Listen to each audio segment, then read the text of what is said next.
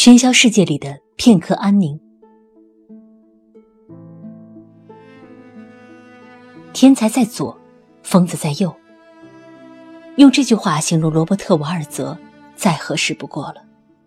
他是一位伟大的诗人，也是一位精神病患者。他对这个世界惊人的感知力，既是他的天赋，也是他的诅咒。因此，他选择与自己的脆弱为伍，上瘾般的否定自己。企图以这种方式证明自己的存在。每当我们阅读罗伯特·瓦尔泽时，思绪都是以极细极密的形态缓缓坠落下来的，伴之以漫长的静默无声。你会在这种静默中感受到无垠宇宙无限思维的力量，而正是这些伟大证明了渺小的我们。世界对每个人来说都是不同的。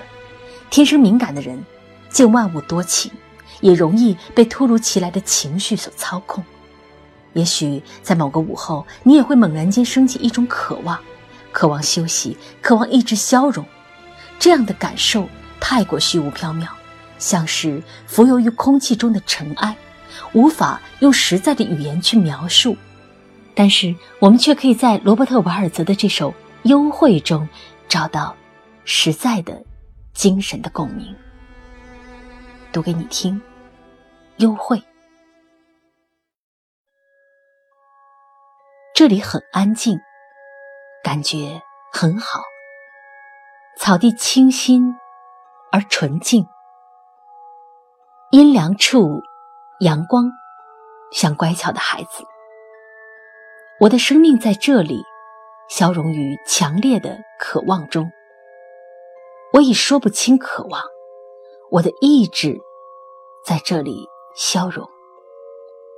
外表平静，内心涌动，暖流串联我的情绪。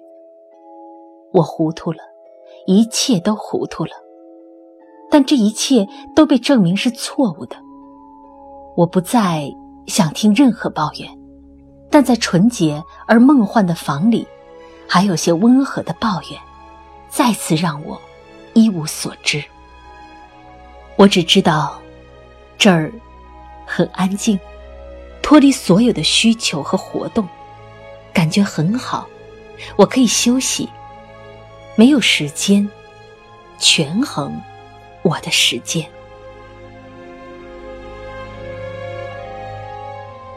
这首诗《幽会》在开篇就为我们营造出了一个安适的环境，就好似疲累了极了的身体遇到了刚刚晒好的蓬松棉被，一头倒下之后，我们逐渐忘却欲望，忘却时间，一切都已经不再重要。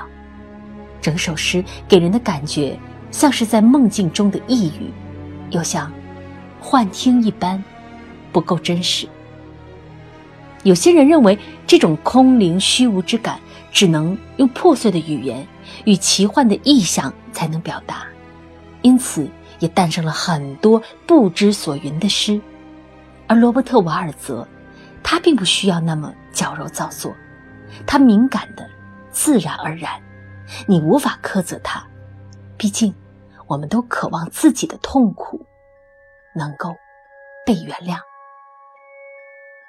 下面这首《在办公室》是罗伯特·瓦尔泽的经典作品，整首诗都沉浸在极悲伤、极痛苦的情感中，无法挣脱。而他也保持着罗伯特·瓦尔泽的虚幻风格，但是故事的背景又十分的日常。那么，当虚幻与日常碰撞之后，会产生怎样的效果呢？我们在诗中感受一下吧。在办公室，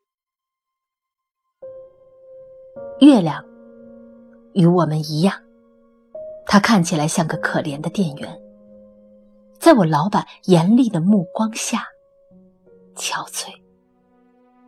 我尴尬的挠着脖子，从来没在生活中经历过持久的阳光。我的缺点就在技能。继续挠着脖子，在老板眼前，月亮是夜晚的伤口，每颗星星都像血滴。虽然与幸运之花无缘，我却因它而谦卑。月亮是夜晚的伤口。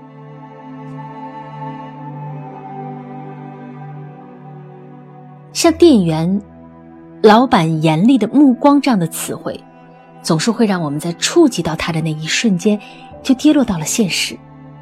可是，当我们刚刚有了实感，双脚触地的时候，那头顶的月亮却像是夜的伤口，而星星却像血滴。月亮是夜晚的伤口，每颗星星都像血滴。于是，月亮与星辰都化作了一种可怖的景色，现实也在一瞬之间变得荒诞无比。这应该说是一幅非常扭曲的画面：天空与世间在魔幻与真实中共存，表达着作者内心的痛苦；而生活又像是一头巨兽，早就把我们压榨得面目全非。能够看到这样景象的人，恐怕……也只能是天才，亦或是疯子。好了，这就是今天的文路夜读。我是上官文路，祝您晚安，再会。